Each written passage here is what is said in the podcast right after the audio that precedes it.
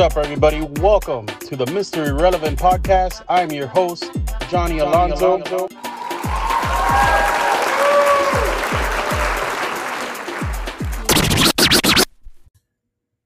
It's time for this week's waiver wire segment. Um, I have a few good picks for you guys this week, including some that can help your team for the rest of the season. Um, it is important that I start off by mentioning the teams on a bye this week, which include the Arizona Cardinals, Houston Texans, Jacksonville Jaguars, and the Washington football team. Uh, what that means is, you know, you got to get ready to replace guys like Kyler Murray, Deshaun Watson, who are a couple of the top uh, fantasy quarterbacks so far. You also have teams who pretty much all four have running backs who are started in most leagues. You know, you're talking about guys like Kenyan Drake before he just got hurt. So now it'll be Chase Edmonds. Uh, you also have, for example, David Johnson, James Robinson, who just had a huge game. Um, he's been great all season. That's someone that definitely will be missed if you own him in fantasy. And not to mention uh, Antonio Gibson, the rookie for the Washington football team apart from that, you know, of course, you also got some wide receivers who, who are guys that are playing that are rostered and started weekly, especially, you know, number one on that list is DeAndre Hopkins. From there, you got guys like Will Fuller, Brandin Cooks, Terry McLaurin, who just had another good game as well, and DJ Chark. As usual, I'm going to start with the quarterback position, which, which in my opinion is one of the easiest to find points in, other than the wide receiver position. Um, a lot of quarterbacks are producing the fact that you know we have a lot of points being scored this year in the NFL. The defenses have not been very good, except for maybe a couple of teams, three or four at most. Uh, one of my top quarterbacks this week. If you need to stream a quarterback, you got to start someone. I'm going with Jimmy Garoppolo. I know he is owned in about half of the fantasy leagues, but if your QB's on a bye, um, if you're someone who's in a league where he's available, you need someone, consider picking him up he will be facing one of the worst defenses against uh, the pass, and I expect them to put up good numbers this week. They're also down, you know, three running backs coming into this game. Three of their top running backs will not be playing. Uh, you know, they might rely more on the passing game more than usual. So I, I expect Jimmy to have a good game here against the Seattle Seahawks.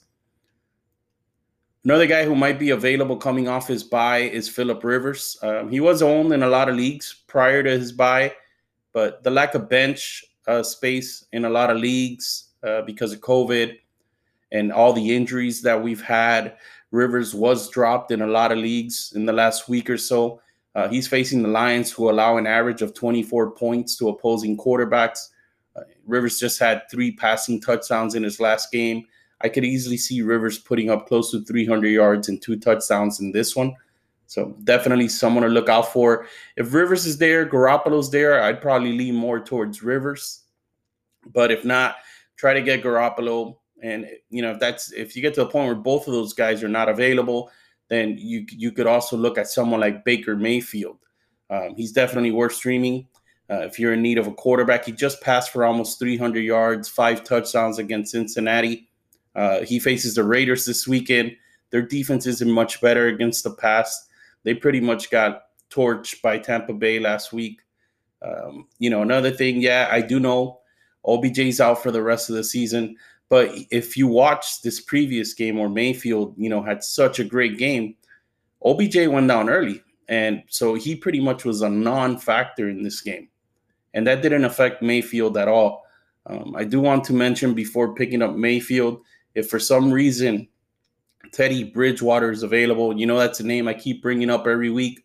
I still see him available in about half the leagues. Uh, he's got another good matchup this uh, matchup this week. Uh, they, they faced the Falcons, so if he's there, that's your guy as well. Look for Teddy Bridgewater. Um, hopefully, he is available.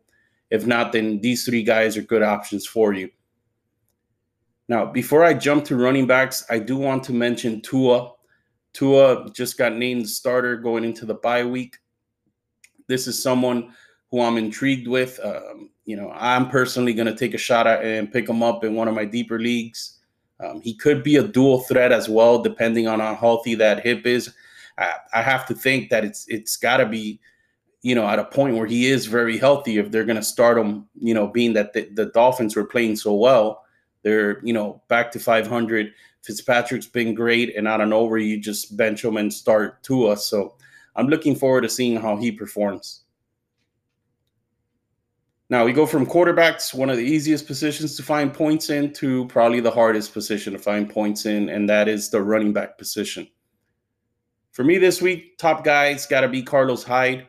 Uh, before you you know there's too much hype you get too excited and you run and, and, and pick them up just make sure you monitor his situation this week he is dealing with a hamstring tightness and he might not go this week he did replace chris carson who suffered a mid-foot sprain last week in arizona and and carson could be out for several weeks with that type of injury um, if he is if hyde's healthy play him He's on a high, you know, scoring offense. He's going to be the main guy. Uh, another option here is if they both end up being out, then you know, think about rookie uh, running back DeeJay Dallas. He might be worth considering as well. My other running back I like this week is JaMycal Hasty. Uh, for me, I think he's explosive. I think he's got a lot of upside. He just needs more opportunities. The 49ers were, you know, at this point, they were already without Tevin Coleman and Raheem Mostert last game. And now they lost Jeff Wilson Jr. as well. His injury looks like it could be a multi week one. So this is a situation where, yeah, Hasty will be backing up McKinnon. But McKinnon's a guy that's been banged up, you know, all year from ribs to other injuries. And he has a history of injuries as well. So Hasty's been productive when he does get opportunities. This is something where maybe not right now, but if McKinnon's injury, if McKinnon goes out there, he gets injured. Hasty actually got a lot of touches last game. Wilson got more carries and, and, snaps than McKinnon when everyone expected McKinnon to be the guy. So this is one one situation that is very intriguing and a guy that I actually like a lot. These next two running backs, these are actually my last two running backs that I'm that I think are worth picking up this week, in my opinion. They're both from you know different New York teams. You got Wayne Gallman, who might you know, he might be someone worth picking up if you have no other option at running back. I don't love the Giants offense. I definitely don't feel good about their rushing attack. But with Devonta Freeman getting hurt last game, he hurt his ankle. He didn't return. You know, Gallman is in line for a lot of volume, which is always good when you're looking for a running back. He did also score a touchdown in the last game against the Eagles. Next guy, rookie La'Mical Perine. Uh, this is a name that you've heard already if you've been listening to the show in previous weeks. I think this guy's got a lot of talent. I think he's going to be good. Unfortunately, he plays for the Jets, and on top of that, you know, Gore is still the guy there. Um, you know, Gore's 37. I, I I don't see anything explosive or or exciting with Frank Gore anymore. But because of his experience, he's still the starter. But if you've been watching, La'Mical Perine is slowly starting to get more snaps and should soon be the main guy in the backfield. He just had 55 yards and a touchdown in the last game. Another area where he helps a lot is that he's more of a pass catching back than Gore. And this week they play in Kansas City. So they could be behind, you know, early, behind big in this game and forced to pass a lot. So in PPR leagues, La'Mical Perine might have some value this week as well. All right, let's jump to the wide receiver position. Uh, like I mentioned with quarterbacks, this this is the other position that I feel is very easy to find production in. There's a lot of depth, there's a lot of options, and it's mainly because of what I mentioned already. Um, all the scoring, all the passing offense this year in the NFL, you know, it makes it easier for receivers to have a maybe not as much value in the sense that they could easily be replaced, but they, you know, the value is there because there's so many options. Um, the two main guys I want to start with here, these are the two guys that I feel that are going to be the top waiver guys if you need a wide receiver. I want to start with Brandon Aiyuk. He just had his breakout game, six receptions for 155 yards. And, and not to forget, the Niners in this game lost Deebo Samuel to injury, who was already out earlier this year. So that just makes him the top target wide receiver going forward you know, this is a favorable match, favorable matchup again, like I mentioned earlier. They're in Seattle. That secondary's been bad. You know, uh, he might not be available in a lot of leagues because this is something I did look into earlier today. I know that in a lot of leagues he is rostered, but if he is available in your league, you need a wide receiver, you're thin at the position, pick him up right away. The next guy who could be just as good, Rashard Higgins, he took full advantage of OBJ getting hurt last game. He automatically becomes the wide receiver two for the Browns going forward. You know, the two pass catching receivers there, the two top receivers are him and Jarvis Landry. He did have 110 yards receiving this last game. And I, I, I personally do not think that that'll be a fluke. The Browns will have their bye in week nine, but after that, they have a very favorable schedule. If you need a wide receiver, Aiyuk is not available, then strongly consider Rashard Higgins. My next guy, Cole Beasley, is a guy I like as well this week. Uh, he's coming off a season best 11 receptions for 112 yards.